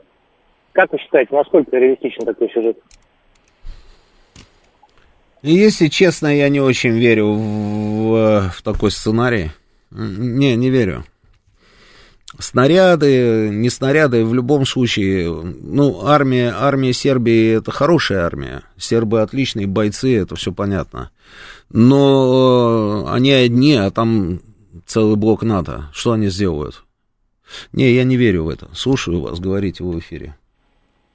Здравствуйте, Роман Георгиевич, Ростислав, Москва. С наступающим Новым годом, редакция Спасибо. слушателей. Спасибо. Спасибо. Спасибо. Спасибо. По поводу обсуждения Сербии, СВО и других тем. Угу. Знаете, меня удивляет, э, на, в подъеме на, говорит Москва, с 8 до 10 курс на политическую немоту у нас слушателей. Почему-то ведение подъема э, вот процветает там блатной юродство по отношению к звонкам нашим слушателей. Я не говорю, пусть он мои звонки возьмет. Но может вы дадите команду, скажем, 8.45 минут брать звонки, допустим, да, чтобы слушатели могли высказаться, что будет со страной, что они думают про сегодня и завтра России. Вот. И еще, я сегодня послушал вас э, с Максимом Мариной, mm. если есть такой злой настой на среду, что же нам слушателям от них ждать? Может, вы продумаете их рассадить по разным эфирам, а потому что они ведь не ладят друг с другом. Вот. Или это да, и это специальный курс такой, может быть, это самое, чтобы нас слушатели в таком тонусе озлобленном держать. Я не знаю, но подумайте, пожалуйста. А, спасибо. С наступающим вас, Ростислав. Спасибо. Все будет хорошо. Слушаю вас, говорите в эфире. Э, здравствуйте. Здрасте. Э, ну вот, Скорее всего, если коротко по Сербии, Вучич, опираясь действительно на армию, на полицию, вообще на своих сторонников, избирателей, э, удержит ситуацию. Ну, просто ему будет нанесен политический ущерб со стороны Запада, со стороны вот этой пятой колонны сербской, да, прозападной. Все ограничится вот э, таким как бы политическим ущербом. А так, я думаю, все-таки Вучич э, удержит власть. А вот э, что касается, опять же, финансирования Украины, то сейчас же все это так подморозилось и со стороны США, и со стороны ев, э, европейцев, натовцев. Ну, то есть, может быть, они и полу будут получать какие-то финансовые ресурсы, какое-то вооружение, но в разы, в разы меньше, чем это было раньше. И вот сегодня знаковый тоже, знаковый, э, так сказать, э, момент, что Шойгу да, докладывал Путину о полной, так сказать, зачистке Маринки и о том, что Путин сказал, что открывается стратегический, так сказать, простор после полного взятия Маринки. Это тоже, мне кажется, положительный момент для ну, конечно, это положительный момент. Положительный момент у нас начался, когда была коллегия Министерства обороны, это если мы вспомнили Сергея Кожугетовича, когда он Э, докладывал, собственно, собравшимся и э, президенту о том, что, что э, мы сделали за вот то самое время, пока идет СВО, да, и что потеряла Украина. Вот это был положительный момент. Я не знаю, вы обратили на это внимание или нет, я, я обратил, мне вот цифры, цифры понравились. И я все время думал, да, знаете, и а как так получилось, что вот эта самая Украина все время сейчас говорит о том, что у них не хватает вот того нет, этого нет, другого нет, снарядов не хватает, танков не хватает, дайте самолеты, дайте еще что-то, да. Как это все у них такое получилось-то? Это же просто загадка, загадка века, с одной стороны. С другой стороны, совершенно очевидная история, да, куда они все это делали, дели. А Украина, которая а, была самым мощным государством, наверное, ну, после нас там в Европе на момент э, распада Советского Союза. Три военных округа, на секундочку, Киевский, Одесский и Прикво. А, округа такие, там, знаете, стратегические, как говорится, округа, куда поставлялись самые-самые-самые новые разработки всего и вся. Там бешеное количество танков было на старте. А сейчас они говорят, дайте нам там леопарды, им какие-то там леопарды а, дают, и Шойгу говорит, что мы там эти леопарды уничтожаем. Если мы уничтожаем уже леопарды, значит, у них уже даже не осталось тех танков, которые у них были, а это были тысячи танков, на секундочку. Куда они их дели? Куда они дели БМП и бронетранспортеры? Все продавали налево и направо налево-направо, промышленных масштабах продавали, и самолеты продавали, и распиливали, и на черные металлы, и на цветные металлы, сдавали, сдавали, зарабатывали, сдавали, зарабатывали и так далее, и потом раз, и оказалось, что у них ничего нет. И Шойгу те цифры, которые называют, вот обратите внимание на эти цифры, они просто показательно на самом деле а, показывают вот перспективу этого государства, у них по-другому просто ничего быть не может. Сейчас у нас новости, продолжим через несколько минут. Понедельник. Время подвести итоги. Главный редактор радиостанции «Говорит Москва» Роман Бабаян вместе с вами обсудит и проанализирует главные события прошедшей недели, их причины и последствия. Вспомним, что было, узнаем, что будет – Авторская программа Романа Бабаяна. 19.37 в Москве. Радио «Говорит Москва». Я Роман Бабаян. Продолжаем работу в прямом эфире. Телефон прямого эфира 8495-7373-94-8. Телефон для ваших смс-ок плюс 7 925 4 восьмерки 94 8. Работает наш телеграм-канал «Говорит Москобот». Здесь продолжается трансляция нашей программы. Она продолжается на нашей странице ВКонтакте и на Ютубе. Она тоже продолжается. Сколько человек у нас сейчас на Ютубе? 4556. 4556. А, хорошо, читаю ваше сообщение. Мощный Бур пишет. Несколько лет назад смотрел сербский фильм, снятый американцами, то, что творилось Сербии после войны. Волосы аж на спине дыбом стали. Этот фильм, кстати, сами американцы и запретили. Надеюсь, американцам Бог рано или поздно воздаст по содеянному. А, Грек через реку говорит, у нас есть окно возможностей в один год. Ну, может быть, может быть, да. Наши сразу начали НАТО ракетами уничтожать на Украине, не сунутся они к нам. Угу. Они силы ведут, скажут, что сила миротворцев, и мы согласимся, у нас сильно меньше пространства для маневра. А, ну вот да, вот такие вот у нас сообщения.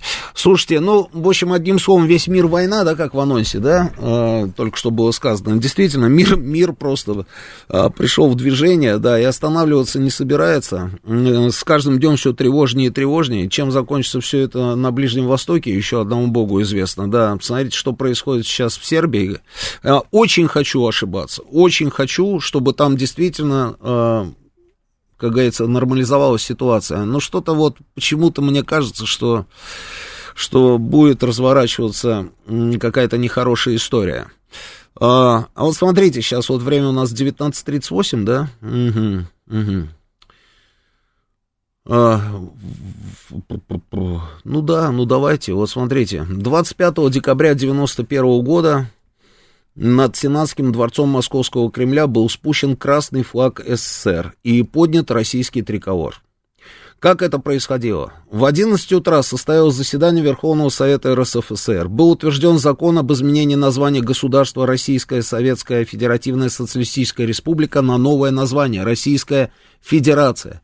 Закон подписал президент России Борис Ельцин. В 17.00 состоялся телефонный разговор Михаила Горбачева с президентом США Джорджем Бушем. Горбачев сообщил, что через два часа сделает заявление об уходе с поста главы государства и передаст право на использование ядерного оружия президенту России Борису Ельцину.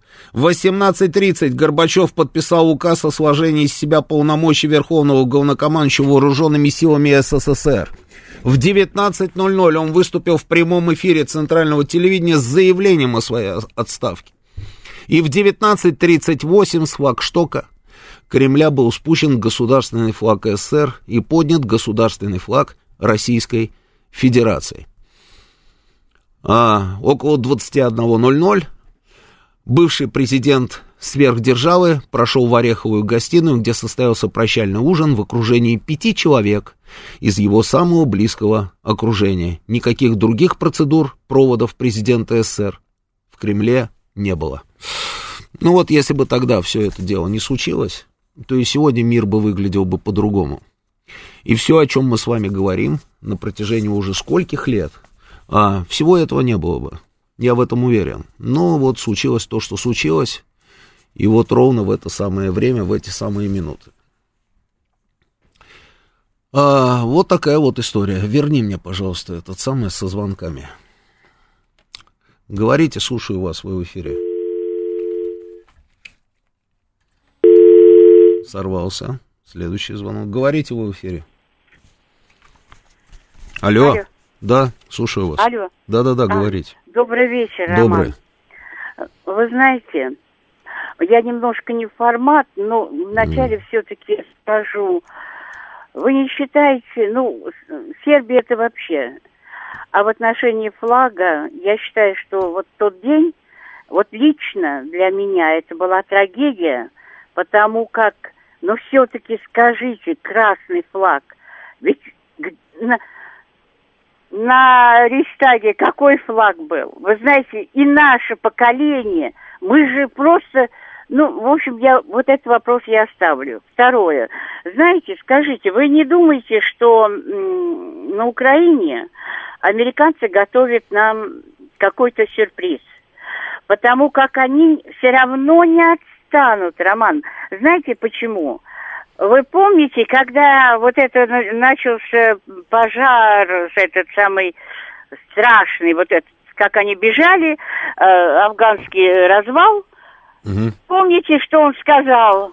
Мы, э, we are made uh, America great over. То есть опять Ах так вы будете, господин президент, увидите. Вы знаете, я тогда сразу, мне пришла в голову Украина. Они не оставят. Во-первых, они никак не, не смогут поступиться своим статусом, своим авторитетом. Вы понимаете, это нужно будет сесть в такую лужу. И вот поэтому, вы знаете, вы же государственный человек – может быть, нужно нам поторопиться. Нам нужно поторопиться. поторопиться. Я согласен. На Украине, на Украине нужно поторопиться. Они пойдут на все. И я даже не удивлюсь, если там окажутся их ребята. По крайней мере, если даже где-то там Одесский порт, ну, я оставлю. Вы знаете, потому что я очень нервничаю, когда, вы помните, мы уже с вами общались как-то, я очень нервничаю. У меня другой вопрос. Скажите, чем объяснить, что товарищ Пашинян удостоил своим появлением на Евразийском форуме? Что его там так интересует? И вообще, почему вдруг он Хорошо. Я думаю, что да. вы... Объясните, да. пожалуйста, я просто в этом плане, я смотрю вот на него, вчера увидела, угу. вы знаете, хитрые, угу. такое глаза хищника, правильно. Говорили тогда, кто-то из э, экспертов сказал, вы посмотрите на него, он же вроде слушает, но он ненавидит. Он ненавидит, да, у него спасибо. глаза... Спасибо, Роман. Спасибо.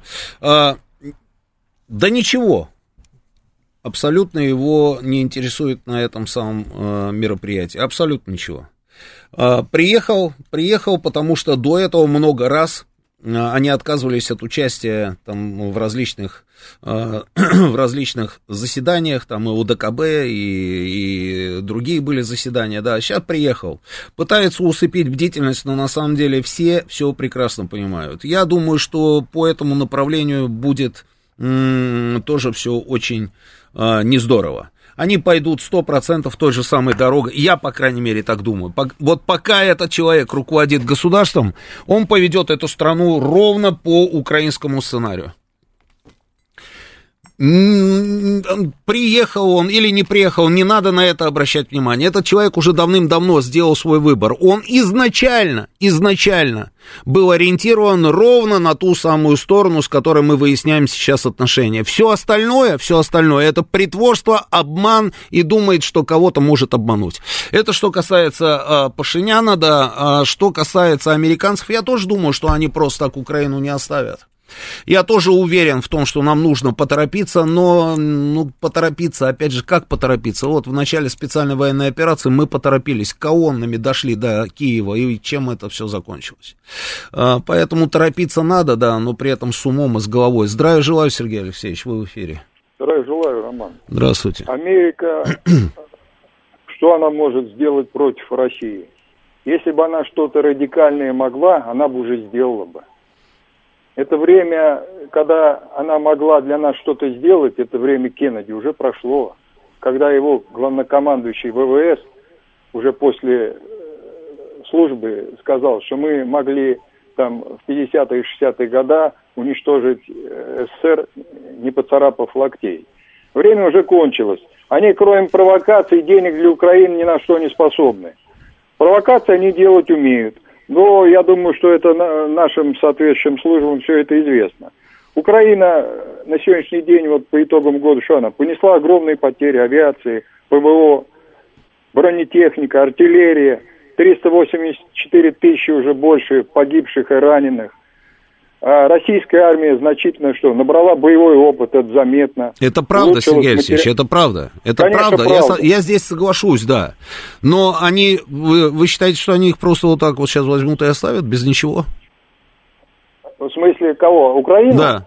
Не-не-не, ну, они будут конечно. помогать. Ну, я конечно. говорю, там то, что они говорят, денег нет, это они все говорят, это воздух. Это ну, воздух. Нет, на, на данный момент их действительно нет. Ну, в силу там определенных обстоятельств. Но это же, это сегодня обстоятельства, а завтра? Нет, нет, они будут помогать и до конца помогать, ничего не остается им. Но в таких объемах уже просто невозможно будет помогать. Уже технику поставлять в таком массовом порядке, фронт-то меняется. Угу. Понимаете? Они сейчас перекидывают будут резервы э, с одного места на другое с потери Маринки, а и Авдеевка уже на очереди.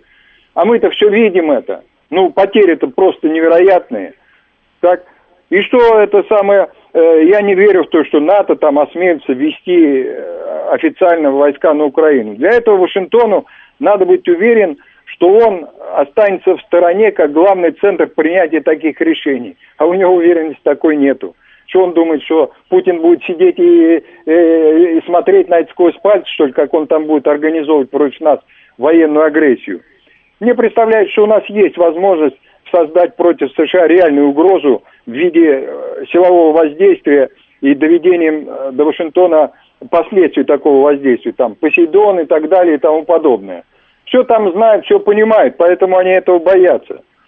Ну, мы сейчас находимся в таком положении, ну, военно-политическому руководству-то знает, как дальше действовать. Но я думаю, не надо уже так оберегать их э, инфра инфраструктуру, которая работает на продолжение войны. Мы, у меня такое впечатление, что мы ее так точно бьем, бьем, но как-то все потихоньку обережа, оберегаем по понятным причинам, меньше стараемся разрушить. Ну, надо как-то ускоряться в этом плане, может быть, долбать их по-настоящему. Я имею в виду только объекты, которые на войну работают. Ну так да, вот в этом ну плане. ну да, ну да. Это вот и есть то самое, нужно поторопиться, правильно? Да, да, да. Ну, понимаете, ну, так сказать, мы перейдем сейчас в Новый год, в Новый год перейдем. Я понимаю, что мы уже начали наступать. Наступление-то оно идет потихоньку, потихоньку. Но я не по ожидаю, всей линии что буквально... фронта, да, да, по да. всей линии Но фронта. идет оно. Да. Но крупномасштабного наступления, как некоторые представляют сейчас, это танковая армия введется в левым, правым флангом, я такого не ожидаю. Это будут значительные потери, а зачем нам это? Вот сейчас надо ужимать и ужимать их. Спасибо, спасибо, Сергей Алексеевич, спасибо. Слушаю вас, говорите. Здравствуйте, Роман Георгиевич. Здравствуйте. Ну, знаете, на примере Соединенных Штатов Америки, как и на нашем примере по, по ситуации на Украине, в Афганистане и в прочих государствах, и по Йемену, вот с йеменцев надо брать пример. Я думаю, у нас в любом случае не хватит духу применить так называемое запретное оружие против янок. Э, чем руководствуется наша... Э, Вайс, это вы, да? Я вас не узнал, да? Ну, я просто отдыхал, поэтому, может быть, упадший голос из-за того, что вернулся в снежную Москву. Поэтому говорить не значит делать, обещать не значит делать, э, и говорить, а хотеть не значит мочь. Это что касается по Байдену. Угу. Я не буду говорить по Украине, хочу сказать по Сербии. В том числе это связано и с Белоруссией. Пропорции, конечно, диаметрально противоположны, чем первый слушатель вам сказал, что там половина населения против Вучича. Всего 2000 нет, демонстрантов. Конечно, нет, конечно, да. Это в том числе э, подтверждает и, и западные СМИ, которые огорчены, что против Вучича не поднялась так называемая действительно народная волна, э, волна э, его, его невосприятия. Вот. Это так, в том числе и касается Кавказа. Почему? Нас хотят просто обложить по плану ОС, как Гитлер, который никогда не хотел завоевать полностью Советский Союз, а остановиться на границах, проще говоря, Архангельск, Сталинград, Астрахань, создать индогерманскую империю, остальных загнать за Урал и в тундру, если коротко говорить, и потом дозированно все, что поставлять э, так называемому славянскому быдлу, чтобы мы вымирали. Я проще объясню. Из Лондона до Сеула янки хотят, в том числе англосаксы, протянуть э, железнодорожную ветку, э, пассажирскую и грузо грузотранспортную в обход Российской Федерации. Для этого прокопали Ла-Манш, для этого прокопали Мармарай в Турции, который действует уже железнодорожная авто, автомобильная магистраль подземная под Босфором, которая действует больше 10 лет. Сербия занимает уникальное положение, через которое происходит, протекает мультимодальный Дунай через который в том числе переправляется в помощь Украине в Жуджулеш на, на Украину и Молдавский порт, э, у оружия и все необходимое. И поэтому я вот э, респект э, Анне Барнабич, который является премьером, который отработал в агентстве международного развития, который орудовал у нас 19 лет, и выперли отсюда его в 2012 году, респект, потому что она заняла провучическую позицию. У, у Вучича очень гибкая, эластичная позиция. Он изолирован от всех э, так называемых наших, э, в первую очередь, от России союзников. В том числе от того же Эрдогана, который отнюдь не одобряет, не одобряет политику в отношении него. Это, это не только блокаду вокруг России организовать и вытеснить нас с Балкана, бросить в море. Это прежде всего заморозить энергетические проекты. Ядерный центр, который собирается строить а, Росатом, договорившись с руководством Сербии, в самой Сербии. Это балканский, заморозить балканский газопровод. Ну, по понятным причинам это связано с разрывом северных потоков. Это прежде всего еще в прошлом году, в октябре месяце, э, э, Виктор Орбан договорился с Вучичем о строительстве, продолжении э, э нефтепровода «Дружба», из Сигеда до Нови Сада, а потом в Панчево, где находится у «Газпрома» и «Газпром нефти» э, завод по переработке нефти, про дальнейшую нитку нефтепровода. Поэтому кто смеется над тем, что что нам может нам Сербия противопоставить в виде санкций, это просто люди умалишенные и не разбирающиеся не только в сербских, но и в балканских событиях. Спасибо, а, Вась, спасибо. а Сербия это наш форпост прежде всего на Балканах и в Передней Азии. Это правда, это правда. На самом деле, если, не дай бог, она рухнет, а, будет очень плохо. Будет очень плохо, это мы очень быстро почувствуем. А, не понимать это нельзя. Слушаю вас, говорите в эфире. Здравствуйте. Здравствуйте. Вот вы говорили об ускорении. Э, в этом плане, вот вспомните, год назад мы интенсивно уничтожали энергетику, энергетическую систему Украины. Да, да. И вот сейчас мы почему-то приостановились. Ведь уничтожение энергетики – это уничтожение военной логистики, военного производства. И этого приблизило ну, победу России и достижение результатов, которые хочет политическое руководство России. Вот Но это, уничтожаем это, другие объекты. Да, да, ну вот с энергетическими объектами мы как-то приостановили. Ну, вы знаете, а, спасибо. Когда читаешь украинские там средства массовой информации, они говорят о том, что несмотря на то, что мы сейчас не бьем по этой а, энергетической инфраструктуре, да, как это все называлось, несмотря на все на это, у них все равно проблемы, потому что после тех ударов, которые мы уже нанесли год назад, они так ее нормально и не восстановили. И зима, на самом деле, только началась. И посмотрим, выдержит вообще там, в принципе, вся эта энергетическая система украинская, там, э, все эти зимние, как говорится, месяцы или не выдержит. Они сами об этом говорят. Э, слушаю вас, говорите. Добрый вечер. Добрый. А, спасибо, Виктор Михайлович, спасибо добрый вечер. За эфир. Угу. Виктор Михайлович из Москвы. Угу. Знаете, вот мне приходится общаться иногда с иностранцами из науки, они говорят вот что. Что хотя, конечно, всем понятно, что Россия, конечно, с Украиной, она разделается. Я уже вчера вон смотрел в интернете, там у них отставные контрразведчики украинские уже очень, очень, очень пессимистично говорят об этом. Но они вот что говорят. Что вы внутри себя поищите вначале эти самые, э, не, не, некоторых наших, в смысле, западных союзников. Потому что они говорят, что мы уже победили в чем-то. Мы на вашей территории развязали войну двух братских народов. Mm-hmm. Это те, которые к нам хорошо относятся. И они считают, что это уже победа. Даже это не сдают украинцу. Сколько людей убито сейчас вот из вот этого. И вот мы должны задуматься, куда делись эти 19 миллионов коммунистов, которые, которые красный флаг сдали 30 с лишним лет назад. И где они есть сейчас? На каких должностях они сидят? Вот. Спасибо, спасибо. А, украинцы закончились, а, значит, закончились добровольцы. А, те добровольцы, которые хотели пойти в ряды ВСУ, в ряды ВСУ для того, чтобы оказывать сопротивление России, закончились, поэтому военкомы вынуждены ходить по квартирам и частному сектору в поисках потенциальных призывников. Командование ВСУ не понимает, каким образом можно мобилизовать еще 500 тысяч человек. Сейчас взамен 100 убитым и раненым солдатам ВСУ мобилизуют всего 20 человек с низкой мотивацией. Генерал ВСУ ВСУ Марченко. Это, наверное, вы про это говорили, Виктор Михайлович. Слушаю вас, говорите. Добрый вечер, Роман Георгиевич. Спасибо за эфир. Рушан, Москва. А, вы знаете, недавно прочитал интересный перевод американской статьи. Там очень большая у них э, тенденция сейчас есть ветеранов армии и полиции, которые очень недовольны ситуацией в стране. И грядут, возможно, они тоже что-нибудь там учудят. Ну, учудят и, и, и ладно. И вот я вот прямо так, она хорошо расписана, там долго про нее рассказывать. Но такие тенденции там тоже есть. Они очень недовольны политикой и внутренним состоянием страны. Так да. что не так все хорошо в датском королевстве.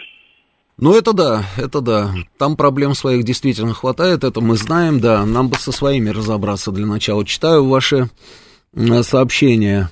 Мобилизацию 500 тысяч человек объявили, а Константин Черный нам сообщает. Да, но я уже зачитал вам сейчас эту историю. Объявить-то объявили, да, а вот что там со всем этим делать будут, совершенно непонятно. А, по моему мнению, все поставки оружия и денег из э, Евросоюза НАТО, этот казус Белли, просто у нас не хватает сил это прекратить. А, насчет наших денег предупреждал, а в Америке гражданская война. Хорошо. А, Строгинский пишет, интересно, как мы сбили уже 558 украинских самолетов, если на начало СВО их было 98 всего. Где было 98 на начало СВО? Строгинский. В Армении нужна пророссийская революция. А, митинги были тогда разрешены, ни один патриот а, СССР не вышел на митинг в защиту, хотя большинство проголосовали за сохранение великой страны. Ну да, да, это вот тот самый вопрос, которым мы задаемся всегда все. Да, слушаю вас, говорите вы в эфире. Алло. Алло. Да, слушаю вас. А, да это программа военная, да? Я слушаю, говорите, пожалуйста, осталась одна минута у нас. Значит, такой вопрос, а вот почему не, не привлекаются Северной Кореи добровольцев, хотя бы добровольцев, если нельзя привлекать настоящих таких э, товарищей, которые, э, ну, ну, служат в армии. Не, было бы хорошо и нам, и нет. Что, мы боимся, что Запад как на это отреагирует, или что?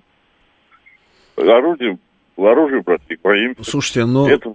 согласитесь, а, согласитесь, что а, привлекать а, каких-то иностранных там солдат, ну, это немножечко странная история, нет? Вам так не кажется? Если, если уже всерьез начнется какая-то заварушка, то я думаю, что, наверное, у нас тогда будем искать внутренние какие-то, наверное, ресурсы, да? Правильно? Правильно. Если мы сейчас даже мобилизацию дополнительную не объявляем, значит, наше руководство считает, что тех сил, которые у нас есть, достаточно, они об этом нам с вами и рассказывают. Зачем нам корейцы? Это как китайские, знаете, добровольцы, там 5 миллионов человек участвовали в Корейской войне а, на стороне Кореи. Ну, тогда было понятно почему, но сейчас, по-моему, такой необходимости нет. А, ну что, друзья, я поздравляю всех с наступающим. Встретимся а, уже, наверное, в следующем году, я так думаю, да, в эфире. А, ну да, ну, что, что хочу пожелать? Я хочу пожелать всем здоровья, счастья. Слушайте, говорит Москва, если у кого-то близкие воюют, чтобы они все вернулись, и чтобы все было хорошо, чтобы никто, а, как говорится, не, не погиб, чтобы все были без ранений. А, победа, победу хочу пожелать обязательно, победу нам, победу России. Обязательно нам нужна эта победа, потому что если этой победы не будет, они, они только, как говорится, а, усилят давление, да, вот то, что сейчас происходит в Сербии, это вот начало этого процесса. Что там будет происходить, посмотрим. Сковырнут Вучичи или не сковырнут, потом что будет происходить в Венгрии. Одним словом, вот сжимают, сжимают, сжимают это кольцо, давят и давят, поэтому нужно побеждать, другого варианта у нас нет.